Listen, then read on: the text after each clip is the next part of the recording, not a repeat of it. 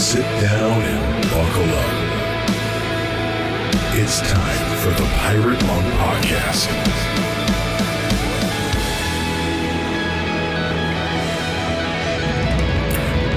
Welcome to a brand spanking new episode of the Pirate Monk Podcast. Hey, uh, I'm the old guy, Nate Larkin, here with the, the whippersnapper, Aaron Porter. Can you hear me? You got to get a puzzled look on your face. You're going, what? That's a weird intro. Is that is that what that is that what that expression says? No, you, you froze for a second, but I also haven't been called a whippersnapper for for at, at least two weeks. I, and and honestly, this is this is one of my my brain dysfunctions. I have always been fascinated by phraseology and etymology like where did words come from? Where did phrases Yeah, come yeah, from? yeah, so the second you said that i was like okay once we finish this i'm gonna have to google this. But i appreciate google because i used to have to go to the library when somebody would say something like that and i could not get it out of my head. What's a whippersnapper? I'm gonna find out. All right, the listeners, uh, you're going to want to tune into the next episode of the Pirate Monk podcast when Aaron will tell us what a whippersnapper is and, and how the word came to be. oh my gosh. I i, I feel ashamed of that actually. Like Yeah. why why? Why does my brain stop on that? And it's like i don't care about the rest of what you're saying. That's no, I think it's about. fascinating. I, I love, I love that you have that fascination with words and you pay attention to meaning and you like to dig back into the past to find out how we got here and where we might have gotten off track. I think it's a wonderful gift. It's well great that that's a that's a very gracious way to look at it so uh, i don't I, I you know what it is it is frustrating at this point i don't know how many weeks or episodes will have occurred since you have Yeah. come back from uh, italy but we Yeah. have not talked about it no, and no. I also know that our interview went long. My fault. I was okay. fascinated. But give us a little bit. You are back from Italy. yeah, You experienced some stuff. You had some great times with KK. Tom Mocha oh, was there. It it was amazing. It was almost didn't make it because I contracted COVID the week before. Uh, and so I, you know, I was my I was my wagon was dragging for the first Oh week. I was there. Can I can I I just say once a, once again my brain did that when you said contracted COVID. I said, oh, there's an apostrophe be- between the CO and the VD. Uh, and anyways, keep going. But oh my gosh, my brain is really messing with me tonight. Okay, yes, you contracted Yeah. COVID, and but yeah, so I you know I didn't have I didn't have the juice to do a lot of tourism when I was there. Oh, so it did Oh. affect you. Oh Like, yeah, you yeah. I was still- exhausted when I got there. However, um, uh, we were there for 13 days. We did two full weekend retreats, and I spoke in three churches in between the weekends. Now, how, Um, how did that was that planned? I mean, I didn't hear Yeah, about oh. that being a part of the plan. oh, it was fantastic. Daniel Weens, who's point man on Samson Society, Samson Society Italia, and who was our host and at times our translator, uh, he had arranged those speaking engagements. Uh, it, this was wonderful. It was we encountered the evangelical church in Italy, and it was kind of like going back in time. Uh, because in a lot of ways, they, those wonderful folks, uh, theologically, philosophically, uh, are still in, in, in where we were in the 70s and 80s, especially around addiction. So, kind of the prevailing idea, and I'm so familiar with this because it's what I grew up with, is addiction is uh, sin. Done, finished, simple as that. Uh, the cure for addiction is salvation, repentance. That's about it. And the definition of repentance is change your behavior. stop doing it. Yeah, yeah. Not- don't change your mind. Not, change your not behavior. change your mind. Right, right. Okay. Uh, uh, um, we came, and I am so glad, glad KK came. KK really tore it up. She was, and they loved her. Um, so I was able to kind of set things up, telling my own story, and then doing some biblical spade work in the front end to st- start to get them thinking differently. What if addiction isn't sin? What if addiction is sickness caused by sin? Uh, what if recovery isn't repentance in the way we've defined repentance? What if recovery is healing? And what if healing, although it can occur instantaneously and on rare occasions does, equally is equally miraculous when it is progressive, which is what it normally is, and that um, and that that healing can only take place within the safety of a supportive, caring, com, you know, empathetic, compassionate, uh, respectful community, which is what the church is supposed to be. So I was able to set that up, and then KK comes in and just does KK. Yeah, KK does KK. Well, let me pause real quick because yeah. you said something really profound. I, I grew up as you did in the era of testimonies. I love right, Nicky yeah. Cruz. I went and watched Nicky Cruz tell his story. I couldn't understand a damn word he said. but yeah, yeah, I was yeah. still fascinated because I read Run Baby Run. I did not read The Cross and the Switchblade. I read his book, yeah, Run right, Baby Run, uh-huh. uh, in elementary school repeatedly. Sure, and then did some creative writing that they called in my parents because they were worried about me because there were switchblades involved with my fifth grade creative writing. Uh, anyways, uh, it's it's the story of the miraculous yeah. transition. Yeah, yeah. Why is it that we don't understand that what is more pedestrian, what happens to most people, and what is infinitely harder? Because yeah. a miraculous one moment transition, that's actually not hard. Right. Yeah. But yeah. to live a life of transition and healing, to yeah. go on a journey that is real and hard and equally miraculous. Why does it not count as miraculous? well, good question. Good question. But I, I, so I was able to make the case that uh, progressive healing is nonetheless miraculous. You know, you've heard me say this uh, countless times. It is miraculous the way a bone mends, right? A broken bone mends. Mm-hmm but it takes time. And in the process, that bone needs support. It needs to have some of the pressure taken off. It needs a splint. It needs okay, and then eventually it need so. Uh, and and, and, think, and, after it heals, it needs physical therapy, right? To be strengthened. Yeah. That was just to get the bone healed. Yeah, yeah. Now there's a new process. So right. I mean, that's a lot about becoming sober. Yeah, but you're not necessarily experiencing the healing. Mm-hmm. Yeah, like yeah. those those are the things. And then just to have KK step in and first of all explain trauma and its effects from a medical, scientific, you know, therapeutic, neurological basis, but then as only she can do, engage the, uh, you know the group in conversation. She interacts so beautifully and I'll tell you what, in the second retreat, which was up in this amazing, picturesque little Italian village in the in, uh, in the Italian Alps. Oh, stop! I'm getting jealous. Oh, unbelievable! This place. Um, she actually brain spotted three guys through a translator. That sounds incredibly Star Trek, but I don't think she was holding a translator device and yeah, sucking yeah, out the brains of guys. she, she was asking questions, right, that help them connect to their story, right, right. help them help them reach on an in, a, in an emotional way the trauma held in an unconscious part of the brain by a younger part, and then with such kindness and care and empathy.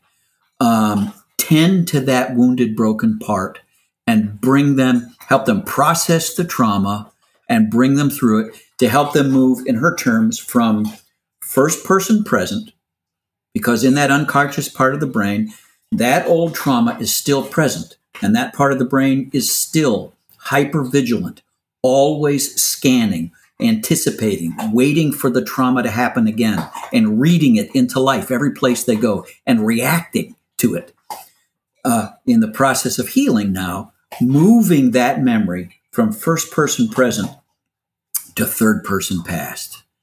And yes, that did happen to a younger part of me. It's over now. And now to use, and she didn't use this language. She was sensitive to, uh, you know, the sensibilities of, you know, an evangelical audience. She didn't talk about being a grown ass man the way she does in the Samson uh, uh, covers. But she found nicer ways to say it. Uh, yeah. Well, I, I will just say, uh, for those of you that just heard what Nate said and thought, I'm terrified that he's moved into some kind of new age psychological uh, cult. Yeah. Our, our guest today is actually going to help unpack this a little bit in a beautiful Yes. way. And what I love about KK and and desire for myself is that woman walks with a feather duster in one hand and a bullwhip in the other. And she knows exactly when to employ one or the other. yeah. And and I love the bullwhip. Yeah. Uh, but I love when when when a strong person like her that knows how to wield a bullwhip knows how to reach out with the other hand and offer comfort and a touch, a soothing, healing touch. And and then can crack the whip, whip again in the next 30 seconds. It's brilliant. I I aspire to that kind of wisdom. And honestly, all of this goes into our conversation that we're about to have. It's about learning to have that wisdom. I don't want to give any more away, but let's let's move from this because our guest today is going to talk about this in a way that I hope is inspiring. So we will be right back for that interesting conversation here on the Pirate Monk podcast.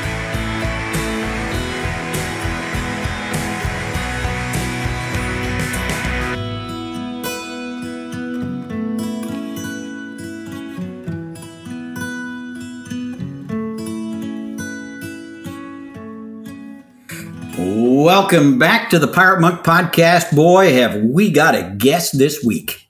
Uh, joining us uh, here in our virtual studio from Northern California, uh, not California, Northern Colorado, is uh, Chris Bruno. He is the founder and CEO of uh, Restory uh, Counseling. Is that right? What, Yep. What, yep. Okay. Uh, where he oversees a staff of uh, 20 counselors working in all kinds of fields, including the ones most close to the heart of most of our listeners. He's also the author of a book, a brand new book, Sage, A Man's Guide into His Second Passage. Welcome, Chris. You guys, so great to be with you. Thanks for inviting me on the podcast. Uh, so uh, so excited about whatever conversation we are about to have. and and listeners and listeners, Chris is a lover of flat caps, and I am a flat cap, lo- flat flat cap. Just I can't say it. Say Flat, flat cap. Yeah. I, well, I I can do a flat jack as well. A flat cap lover. I love your hat. I would wear Thank your you. hat. I would steal Awesome. your hat. Don't, well, And- that- and that's run why away. we're virtual, so you can't take it from me. So Oh, oh, the downside of technology, porn and non-stealing of flat caps. It's the worst. All right. Aaron's suffering a severe case of cap envy. Um, do you have an opening question, uh, Aaron, for our guest? No, I'm I'm excited to see where this goes. I I have listened to Chris talk about a number of things, and I love the story work. I love Yeah. the father work.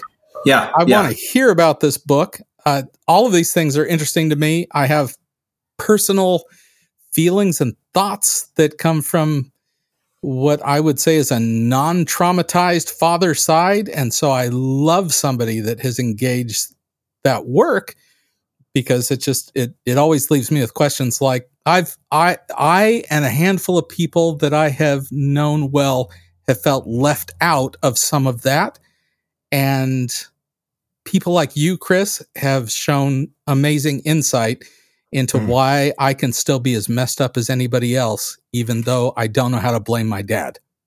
okay, happy to talk about that for sure. So Hey, so talk let's talk about Sage. Can we talk about Sage first? yeah. I, I want to hear about. Sage. Yeah. Well, so sage uh, un uh, is maybe an unfamiliar word to people in the in the term way that I use it. A lot of people think about sage like the herb or you know incense or something like that, but the reality is uh, sage is actually an older word that doesn't just refer to an herb; it refers to a person, and it could be a man or it could be a woman, but it is that Mhm. older, uh, wiser. Uh, stronger, kinder kind of person uh, who is in in Bible terms is like the elder of society. And the way that I like to talk about it is they are the the pylons of society. They ground Ooh, pylons. They ground us. They keep us connected. They are the guardrails. Uh, these are the people that ultimately really is uh, is the pinnacle, I believe, of what does it mean to become fully uh, fully human in the destination of where God's designed us to go. So, so, so this is this is a book about the sagacity of character. Yes, not the herb, not the herb. Well, okay. way to use that word. So, uh, is this like I? I love this. I'm. I don't know how you're writing this now because I don't know of a time when older people have been relegated to irrelevance more than now where all advertisements to old people are here's what the young people think are cool. You should get on board with that, which blows my mind. So how how are you speaking to uh, well, who are you speaking to? First of all, those who want to become sages in their mm-hmm. culture or to younger people who need to shut up and listen to older people every once in a while? Great question. I, I would say I'm writing to both because here's here's what I know, you guys, and that is that we don't have those pylons in our society, and because of that, we are going off course. We're losing mm-hmm. our way in so many uh, so many ways that we actually need more sages in our world in order for us to really find ourselves again. And so uh, you're right, Aaron. That it's like the older generation is relegated to uh, AARP yeah. and the golf course. And that's about as much value as you add to the world anymore. And I think that is completely the opposite of what the design of who we are to be actually is. Uh, we're supposed to be moving towards the sage uh, really from the beginning of our lives. And we've lost a vision for that and I think we're we're paying for it. I'm wondering. I'm wondering. Uh, just a, a sociological question. I'm wondering how much retirement culture has played into this. That's kind of this cultural assumption. Really, just, it was just kind of laid out there I, that uh, at age 65 or some arbitrary number, you are just going to exit stage left and then, I don't know, amuse yourself in what time you have left. And let me add to that question for your answer. Has there ever been another culture in history that has done this to old people or uh, uh, older people? Older people. You know, I, I'm going to say no. Not from mm-hmm. what my research has shown, not from what, you know, the reading that I've done. You know, the, the idea of retirement actually started in the late 1800s in Germany mm-hmm. where uh, they were trying, they recognized that there was a large younger population of workers that as that population was growing into the workforce, there wasn't enough work for those workers to have. And so there were incentives put in place for the older generation to step out of the workforce. That mm-hmm. was the beginning of retirement at the late in late 1800s, and then slowly over the early 1900s, it became part of this understanding. It came to the United States. It kind of spread around the world as this is what we need to do in order to create workforce space for the younger uh, workers. So, what I'm hearing you say is retirement ultimately leads to Nazis is that am I understanding you right? Because this is scary. I, I, I, don't know that I would go that far, maybe, but uh, you know, there we could play that logic out in some ways uh, and see where we go with that conversation. Uh, okay, so so you're saying this has only been 150 years or so, yeah, of of this idea. So what existed before then in your research? Because I love that you have these answers for these questions. Yeah, what existed before that was the the elder generation was not elderly. Mm-hmm. Ah, there you go. Once retirement came around and it became part of the fabric of our society, old people became elderly and they forgot, we forgot what it means to be an elder. Mm-hmm. And that there's a big difference. You know, in in Japan, there is uh, there's not even a word for retirement hmm because Wow. there's such a veneration of the uh, older generation that hey this is actually from the time i was a boy i have been looking forward to becoming an elder in my society. That is that is why the honor and the the privilege and the respect is given to older people in some of these more ancient cultures is because they knew the value of the the elder. Yeah, yeah. we've lost that.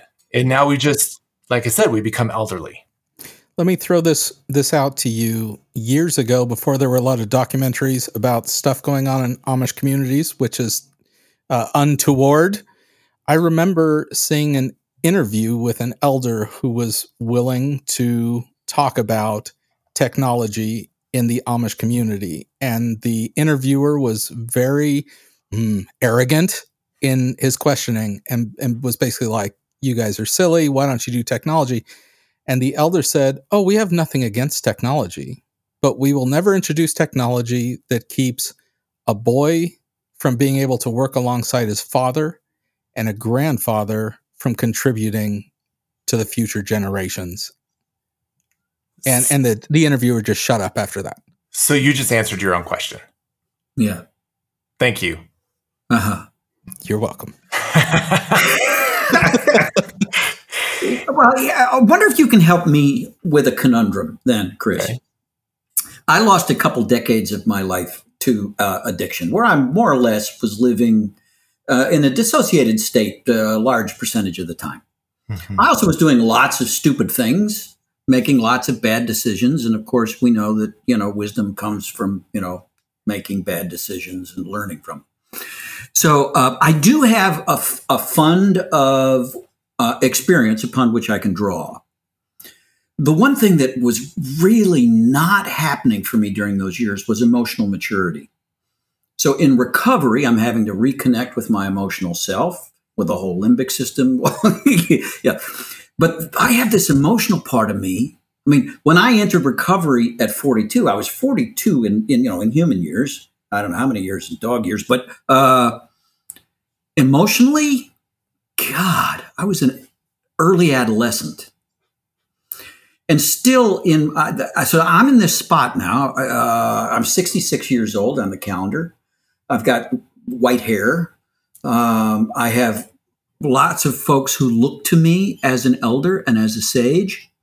And there are times when I can feel myself stepping into that role and contributing.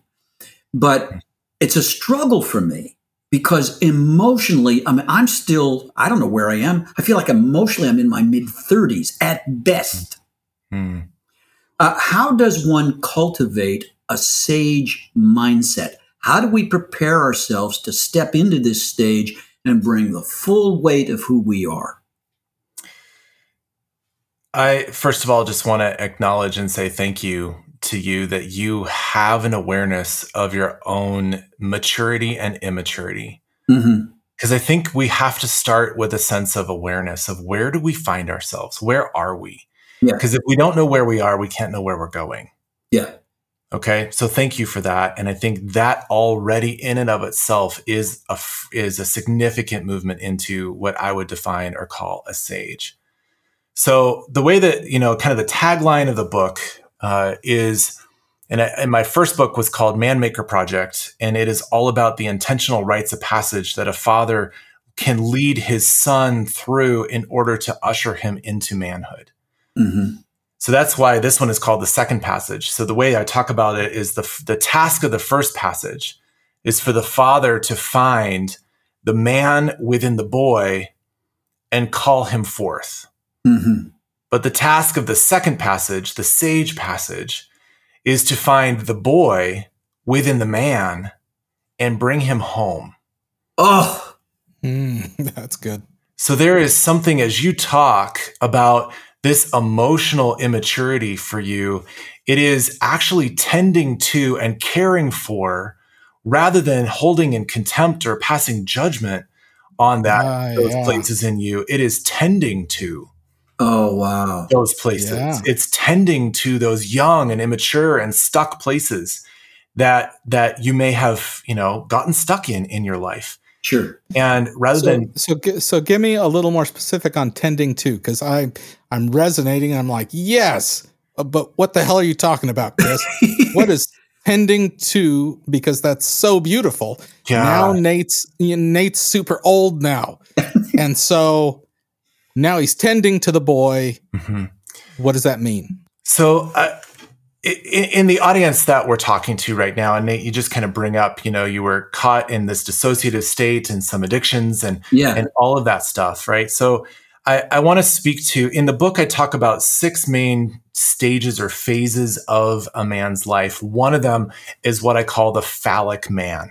Okay. This is when we kind of discover who we are in our sexuality and we kind of come awake to the to the idea of ah, there's beauty and desire and delight and and arousal and all those things.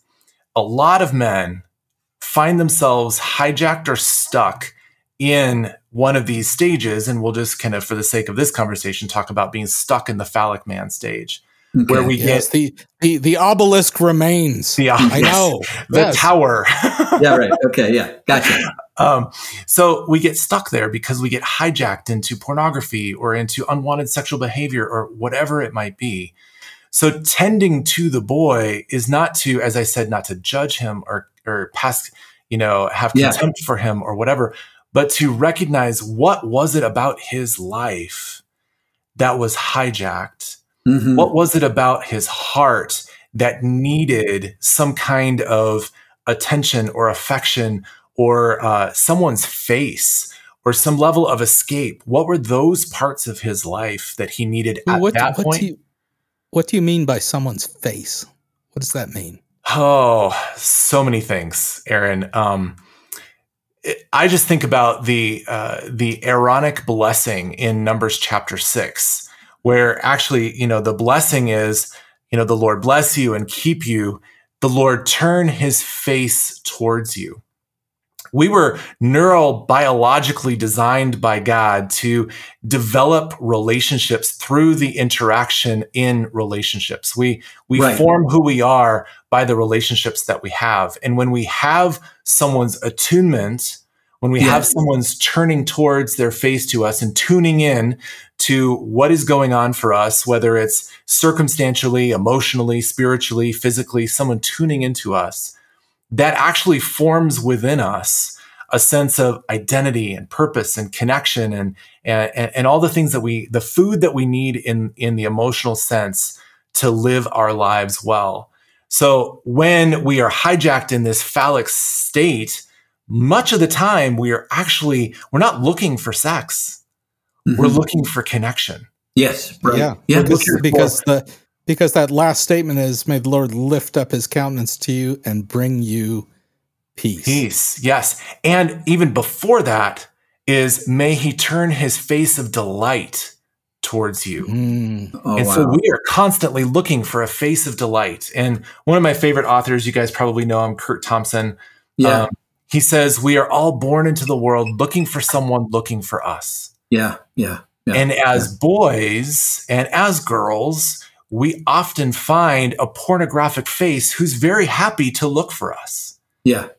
But what was it going on in our lives as a boy or as a girl that that we needed to find the face on the screen rather than the face of our father or rather than the face of our mother or rather than the face of a good friend? What was it that we needed to escape from our lives and pornography or whatever uh, Yeah. kind of hijacked our hearts? So this is where I want to bring the idea of kindness to that boy, tending to that boy who first discovered pornography, not for the pornography he discovered, but for the heart he had lost. Yeah. Yeah. And bring that boy home in the sense of, I want you, I, I see you, and I see the brokenness that you're experiencing. I see the, the lostness that you had in your life. And I now, as an adult man, as an older man, can tend to you, can say, I see you. I see where your brokenness is. I see where your woundings are. And I want to welcome you back into, reintegrate into me. Yeah. Uh huh. Uh huh. Oh, man, this is you know this is matching up so neatly with so much what I've been hearing, what we've been hearing lately about story work, about parts work. That you know, this Yep. fairly you know recent realization that there are within us these uh, these younger parts. Um, I was just spent two great weekends in Italy at a retreat with uh, KK Ray, a trauma specialist, Hmm. talking a lot during those sessions about younger parts, and um, and I come home a few days after I got home. My daughter, who lives just a few doors away, had a flood in her house. Hmm. Uh, she's got three teenagers at home 13 year old twins and a 16 year old. There's a 13 year old boy uh, and a couple of dogs. So now they're living with us. Now, my memory of my grandfather is one uh, as somebody who was uh, remote, uh, curt. Uh, he wasn't, I didn't feel attunement from my grandfather or from my dad for that matter. Mhm. And, uh, and I've struggled, frankly, as a grandfather, you know, following that template. But I've noticed after coming home from this experience where um, KK was urging us over and over again to be empathetic and compassionate and kind toward the younger part, Mhm. That it seems as though my approach to my 13 year old grandson has changed. Yeah. And, uh, So- and it has to do, and I think it's because my approach to my own 13 year old part has started to shift. So I'm picking So up what I you're putting down, can't- I think. Yeah. But uh, okay, so you said, uh, what was the heart statement you said? The the oh my gosh, now I lost because I was listening to you, Nate, and I like that story. But it was about like, okay, we're being compassionate towards your heart. That was how'd you phrase it? Do you remember? I don't remember either. I can never repeat Okay. myself. Darn it. okay, so so it's basically it was basically like the the the Yeah. kind of way it twisted the heart. But mm-hmm. is there also that part that says, "Oh, kid, me, my boy, Mhm. you were looking for the face that was right," and and sure you looked at this. I mean, I have always said I'm a face man. Some people like butt men, Yeah, or yeah, boob men's, or whatever. I'm a face man. I have always looked for faces Mhm. in pornography. Mhm. That's it Yeah. for me. Can I believe that you want me, that you desire me, and that this could be real and connected? Mhm. And so, is there a part of this and that compassion that says, hey, kid, I know this was totally screwed up, buddy. Mhm. It, it didn't go where you wanted it to go, but it was so right. Yes. You just didn't get how it was right and that that wasn't the right way. Yes. Absolutely. I think that's so well said that you didn't get what was needed and you found a satisfactory substitute. hmm Right. And that substitute has been harmful to you. That substitute has taken you down other dark roads. That substitute was designed actually to hijack, to steal, kill, and destroy your good heart. hmm And now, you know, you said, And now, you said oh, and now, Yeah. yes. you said the word compassion and i love i love that word because you know the idea of self-compassion and all that is kind of a buzzword and maybe in the council it sounds, sounds a little you know psychobabble a little bit but the idea of compassion actually means to suffer with Yeah. so Uh-huh. if you can have a level of suffering with that younger part of you, as you just talked about, Nate, that younger Mhm. part of you that had no face, was looking for a face but couldn't find one, and suffer with him, that is actually part of the process of bringing him home. It's Wow. saying to him, no longer do you have to live in exile. No longer do I hold you with contempt or look at you in disgust for being such a pervert. No, actually, I can hold you with, you know, in high regard and remember a story that is older than your pornography. I can Mm. remember a story that is older than the ways that you've kind of gone wayward in your life because uh, I can remember who you actually are. Someone. So that boy, that boy is stuck in the shame. Yes. The sage can say, "Oh no, we've moved beyond that. Let me show you. Yeah, the sage is the one that does that, but but also it is the becoming the sage is the process of that. So, uh, and we will never, you know, by the time we we die, we will never fully do all the work that we need to do in the recovery of our hearts. We know that. Yeah. And there are some significant movements of finding those boys, as you will, those parts of us that have been left stuck in our shame Mhm. that no one else is going to go for. No Yeah. one else is going to recover him. There's only one who's going to do that, and that is you. Mhm. And as we do this work, you guys, as we step into the recovery of those parts of us and bring them back in and reintegrate them into us and show them compassion and kindness, that is actually where the sage settles. It is where something inside of him becomes more contented. That Mhm. is where he develops a greater, more generous spirituality, a, a greater hospitality to other people, where he no longer has to be the one to prove all the things. He can actually step aside and let other people be bigger because he doesn't have the need to be big anymore. yeah. That's what a yeah. sage is. Yeah. Yeah. So so when if if I don't accept, as KK would say, that I am a grown ass man, I, I'm not the boy anymore. Mm-hmm. I am the man, and I'm moving towards this sage.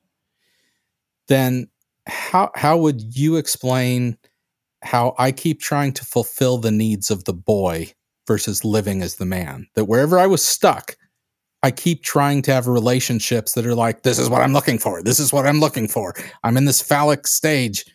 And so, how do I get stuck in those routines and ruts and versus being the person that says, no, we're beyond that now? Like, how does that work out practically for people?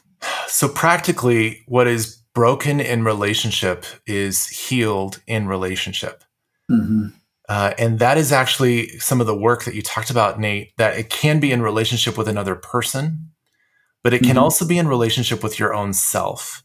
Mhm. And so the you you talked at the beginning of the podcast about restory counseling. The uh, the the logo of restory counseling is the cross section of a tree.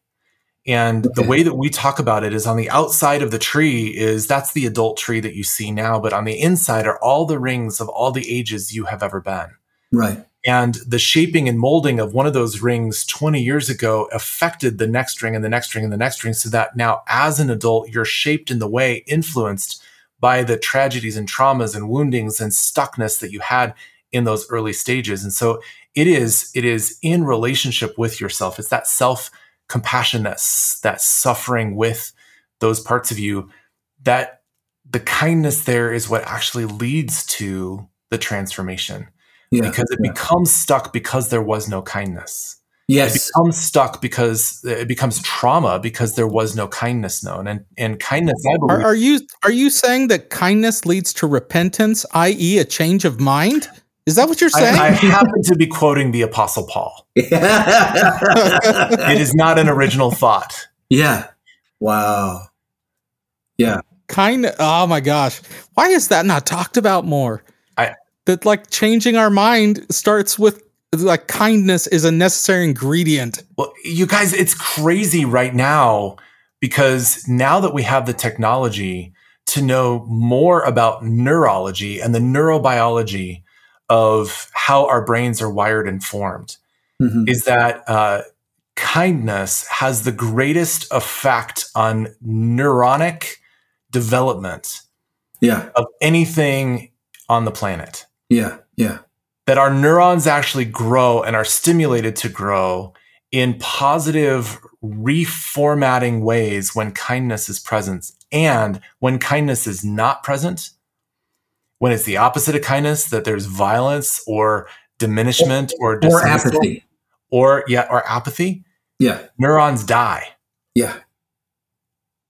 this is for all those listeners right now they're like when are they going to talk about the bible which we have no obligation to whatsoever however this still goes back to mercy triumphing over judgment that when there is judgment present and mercy is not greater then there is no gospel it's there is no gospel transformation there is no forward movement in christ there can't be because mercy has to triumph over judgment Yes.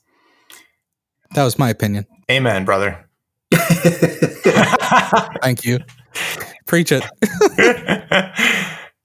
Uh, all right, I want to talk about two different sides of the coin of of this sage idea. Um, one of them comes from having the wonderful opportunity to pastor at a church for 14 years that had a lot of older people, and I have a file full of comment cards that I saved because it's hilarious to me. Most of them are from older people and most of them said things like, those college kids don't pay tithes. If you think you're going to keep playing that music and keep this church open, you should think again.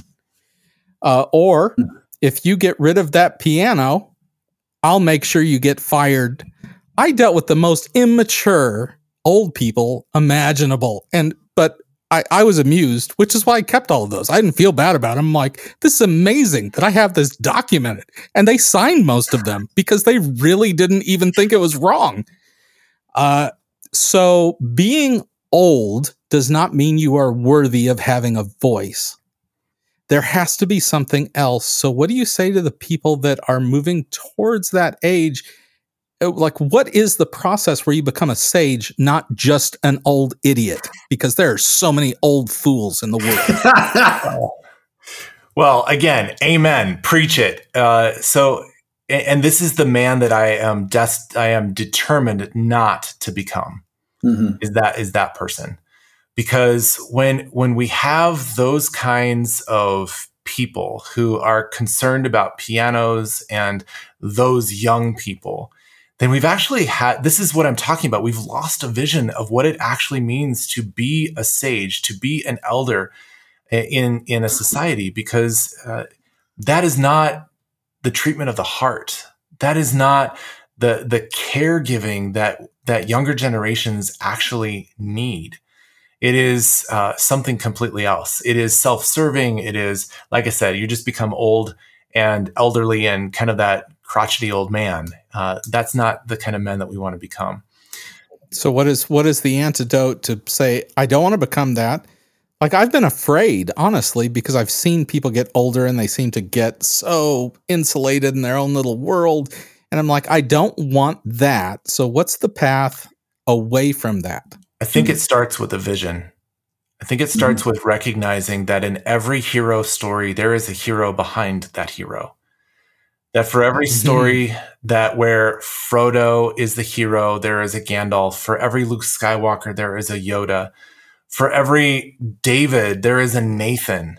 Mm-hmm. You, know, you know, for there, for every Timothy, there is a Paul. Uh, so, but that's a that's a huge surrender to to think I might not be the main character in this story anymore. That is the point. Yeah. That is what makes a sage. Mm-hmm. It is what is the transformation of a person's life from being the hero, the, the warrior or the king that says, I no longer, and I was speaking to this a moment ago, I no longer have to be the biggest person in the room. Yeah. Mm. I no longer have to be the smallest person in the room. It could be that way. I just get to be in the room and be hospitable to all those that are here. So it starts, Aaron, with a vision. I believe a vision of uh, this is the man that I long to become. This is where I'm headed. Be hospitable. I mean, that word hospitality is really about making space yes. for others, right? Yeah. I mean, think mm. about it in a practical way, being hospitable in your home, that is one thing. But I, uh, being hospitable in your presence mm-hmm. is actually what I'm talking about in Sage. That do you have a hospitable presence that people feel like when you walk in the room, everybody takes not a deep breath out of fear, but a deep breath out of relief. Oh, a deep, yeah, out of safety. You've your presence has created safety oh, for me. He's here. We're gonna we're gonna ah. be okay. Yeah. This is gonna be good. It's not even just it's gonna be okay, neutral. This is gonna be fucking rad. Yes. and it's not because the sage knows all the answers to all the things. A sage is not a sage because he has good advice. Oh my gosh. Yes. Say that again. that's huge because I think a lot of people think sage is a person who has all the answers. And oh my gosh, how great is it? Paul's the chief of all sinners while he's saying stuff, which he's saying, oh, oh no, I, I don't know, I'm still dealing with this stuff. Absolutely. But imi- imitate me, not because I, I've got it down, but imitate me in how I struggle. Imitate me in how I repent, change my mind Yes. confess and agree with God and others that that wasn't right. That's how you should imitate me, not because I'm cool. Exactly. Yes. Oh my that God, sages good. do not have all the answers. And I feel like a lot of sages, a lot of older people, I should I should retract that. Not a lot of sages. A lot of older people think the best thing that they can offer the younger generation is advice. Advice. Yeah, right. Yeah. And the reality is that's why we now have YouTube. that hurt. That actually hurt in my soul that you just said. Okay. We have YouTube because I don't need to go to an older person to find answers. I can pay an expert, I can Google a video to tell me what to do in XYZ scenario, but I can't go to YouTube to feel the relief of the presence that a sage brings, to Mhm. feel the so we exhale. lose. So going back to what you said, we struggled with porn or false intimacy, trauma, trying to find connection, i.e., intimacy. And now we're replacing intimacy with virtual advice instead of relationships. yes. So Yeah. Damn, that sucks. it's a conundrum. I don't it? like that. It's a conundrum. It's- and and in many ways it's because aaron that it's because we haven't had a vision for these kinds of sages in our life that they haven't grown and developed and what my hope is is to inspire this generation Mhm. of men and women to become the sages to say hey this is the destination that i am headed for so that we can change some of these things Okay, so let's flip the other side of the coin. I asked about old people who are not sages, they're just old. Now we've got a bunch of young people yes who feel like everybody who's older does not get it. They're stupid, they're antiquated, and and I don't know, let me think. I mean, this is definitely it definitely shows up in the hyperbole of YouTube. you know, I don't know, but but it it feels relatively accurate from my experiences that young people feel like older people just don't get it and so just shut up and sit down. What do young people have to do to shift their thinking, especially when there's a generation of people who have not learned to be sages? Well, I think honestly, I feel like it's going to be a couple of decades Mhm. before we have a sufficient, you know, if if if the sage movement kind of kicks off, we we will still be a couple of decades out. Yeah. So uh, of having enough sages to really sit with and be with. But here's the thing to that 30 year old, the 35 year old, the 40 year old, uh, the 20 year old. You know, I, I I started thinking about being a sage when I encountered a sage at the age of 16. Mhm. And it has always been my thought, my direction, my hope. You know, Luke Skywalker was never my hero. It was always Yoda. Mhm. It was always I want to be the master Jedi. I want to be the the white wizard Gandalf. I want to be, you know, that that is the direction. And so that I think is what I'm trying to, you know, inspire, if you will, amongst the younger generation, the 20s and 30s, is to say, hey, let's have our vision be that.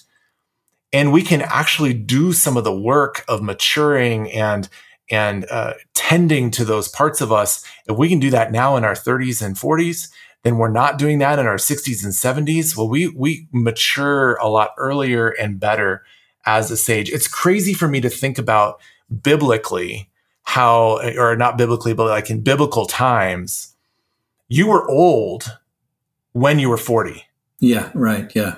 The lifespan of a man in you know 2000 years ago if he survived beyond 40 it was a miracle and so sages can exist at younger ages Mhm. it doesn't have to do with having gray hair or losing your hair like i have it it just is a matter of the the level of maturity that you're pursuing. And so I want to encourage younger generations I, to pursue maturity uh, even now. I, I think of I, I, worked with kids for a long time, and uh, uh, what an idiot I was. We'd always make them learn like you know what Paul said to Timothy: be an example in your youth, and and that was like speaking to like ten year olds. Yeah. he was like thir- in his early thirties when Paul said that to him. Yeah. He was in his youth. And poor Timothy in Ephesus is trying to be pastor where John is there. J- Mary is probably still alive. He has to be pastor to John and Mary. Yes. Like, you know, so that be an example of your in your youth is speaking to that age. It's it's those those kids. I can say that. I'm 46. Well, uh, and this is what I would would want to say to that is that being an elder is not a chronological issue. It is yeah. a characterological issue. Okay. Gotcha. That you mm-hmm. can mature into an elder character long before you develop into an elderly person chronologically. Yeah, to become a presbyteros, an elder in the sense of you have gravitas to what you see and how you speak into the culture around you and care for the people God has put in your life. Yes, absolutely. So let me throw one more thing out. By the way, listeners, I don't know what happened to Nate. He disappeared. Uh, we are not ignoring him. We uh, there's something going on, but you know, Chris and I will have a fine time. So uh, less people think we're just leaving him out. You're talking about this, and I think of of King Hezekiah, mm. and I I so wish that I was I had the memory I used to.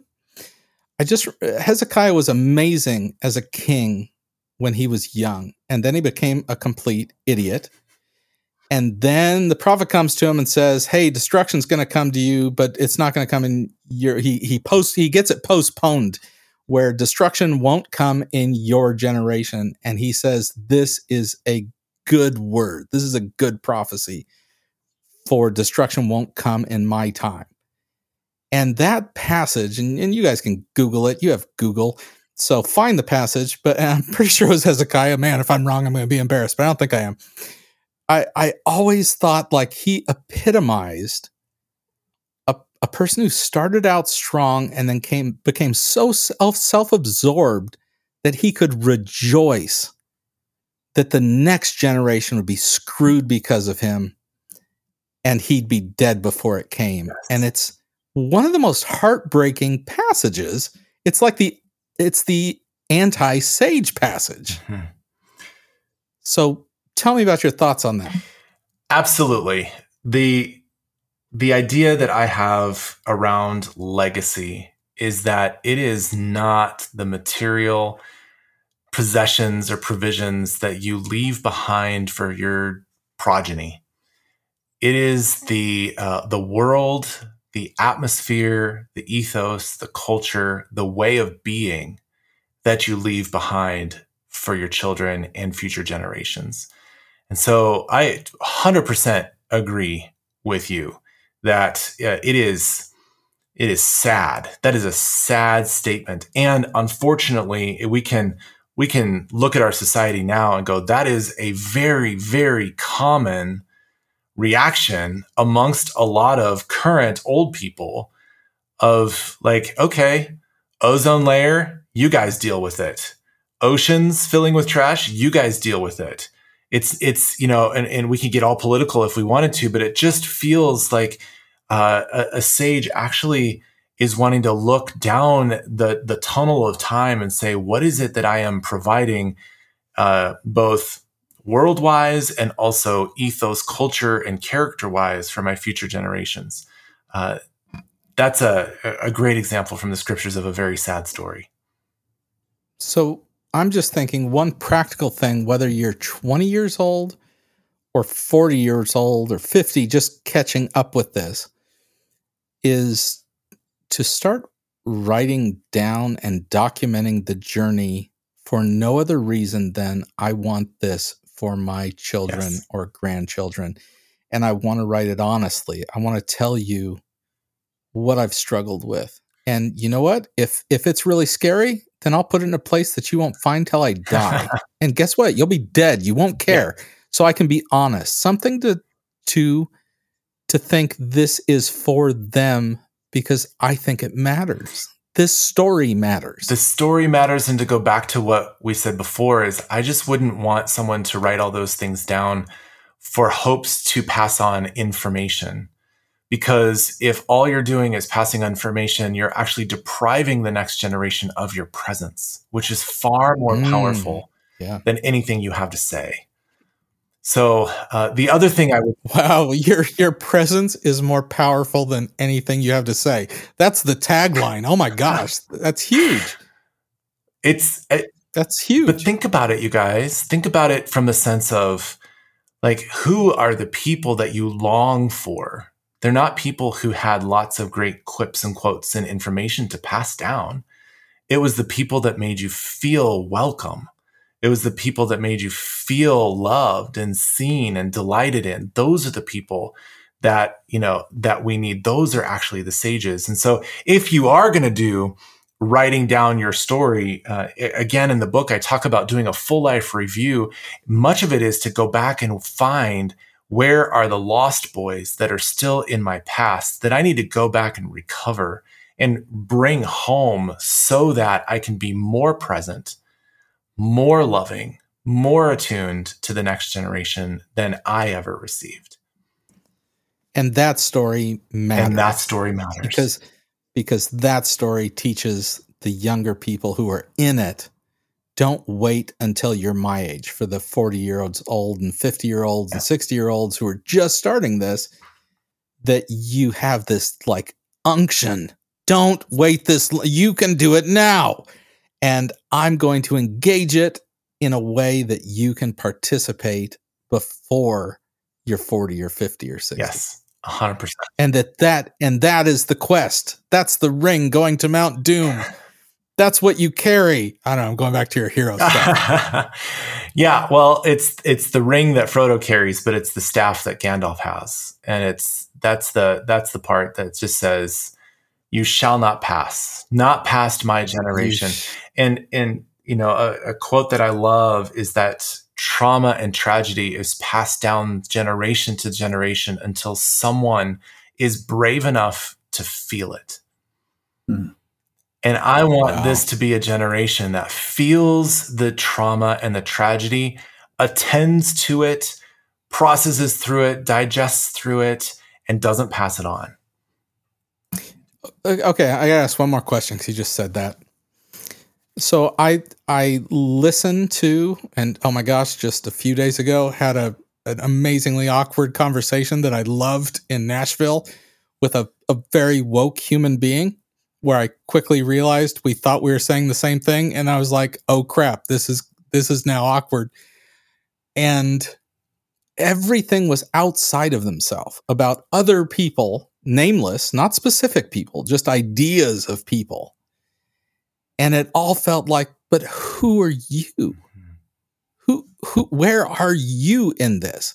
Cuz I'm fine with fighting for the justice of Bob or Joe or Joanne. Like give me a person but we're not talking about people. We're talking about ideas. And and I'm too old and tired at this point to just talk about ideas.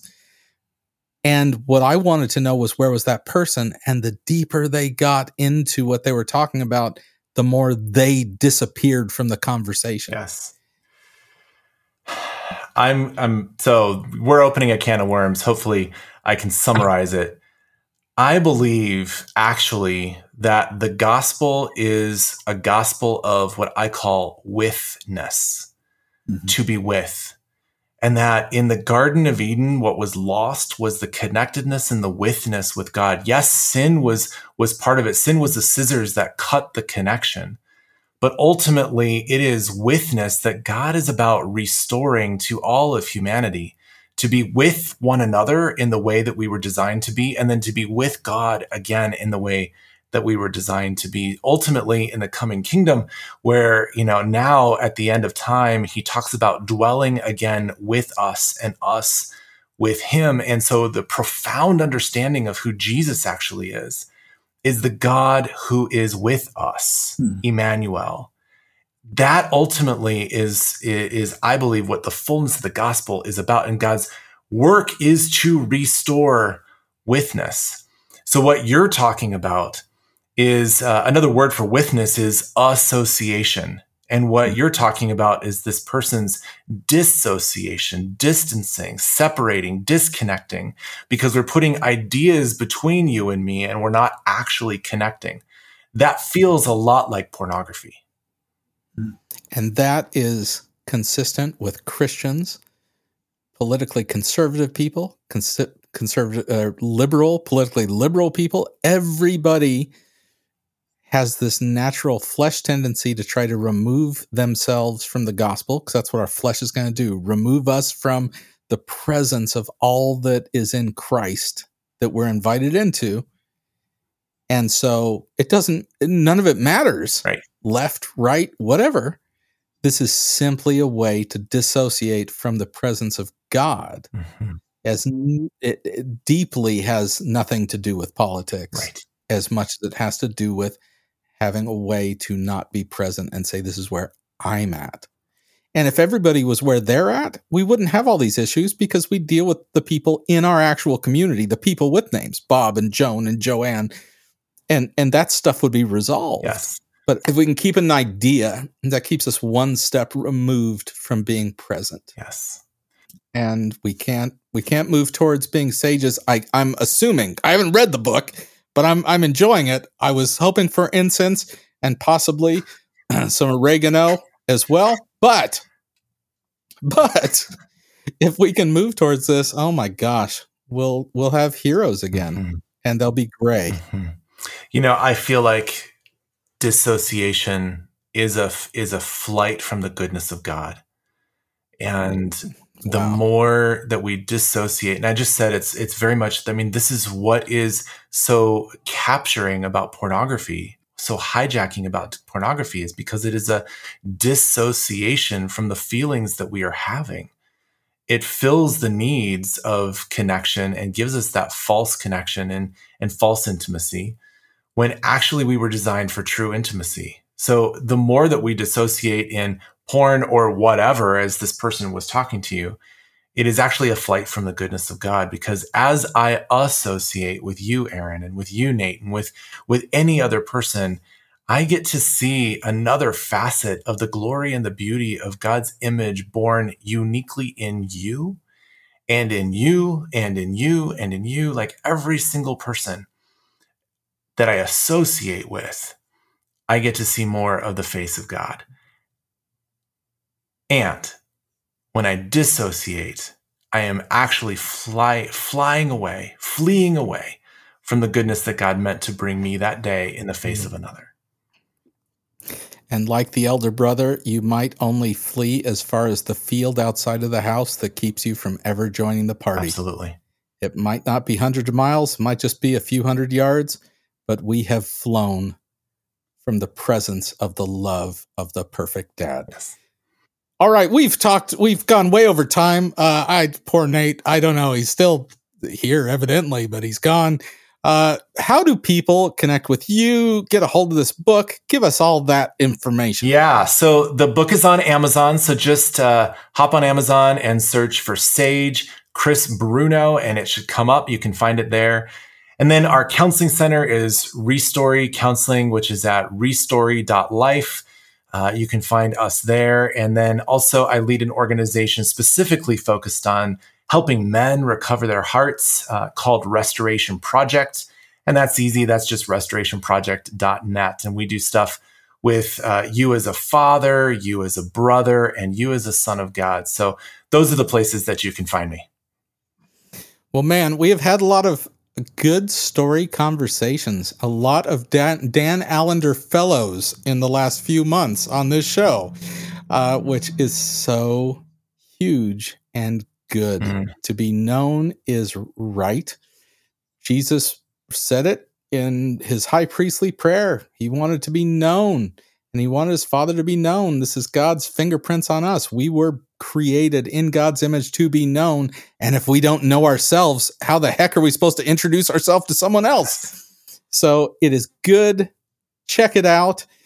And we will be right back here on the Pirate Monk Podcast.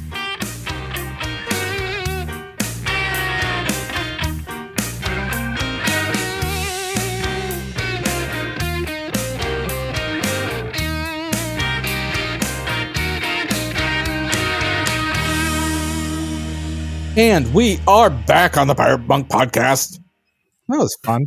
I like Chris. Yeah, I got to tell you, I don't know what happened uh, technologically, Aaron, because uh, I could see you and hear you uh, and uh, and Chris throughout the entire conversation. But at some point, apparently, you lost sight of me and you couldn't hear me any longer. Well, I just assumed that Jesus knew that whatever you were going to say was evil. Oh, okay. You didn't assume that uh, the rapture happened and I'd been taken and you've been left behind. Oh my gosh, you're right. I didn't assume that. That was so. What? See, I am just a natural Pharisee. Uh, life is filled with guns and war. Oh my God. And everyone got trampled on the floor. Yep. I wonder how many of our listeners will remember that song. I, I actually don't. I don't know. sang that countless times. I did Uh, too. We sang yeah. it in youth group. Oh yeah, absolutely. Children died, the days grew long. Oh my gosh. Yeah. Uh, Awesome. yeah. Anyway, Anyway, Uh, I, I loved it. Chris was great. I Yeah. I am I love that he's addressing this.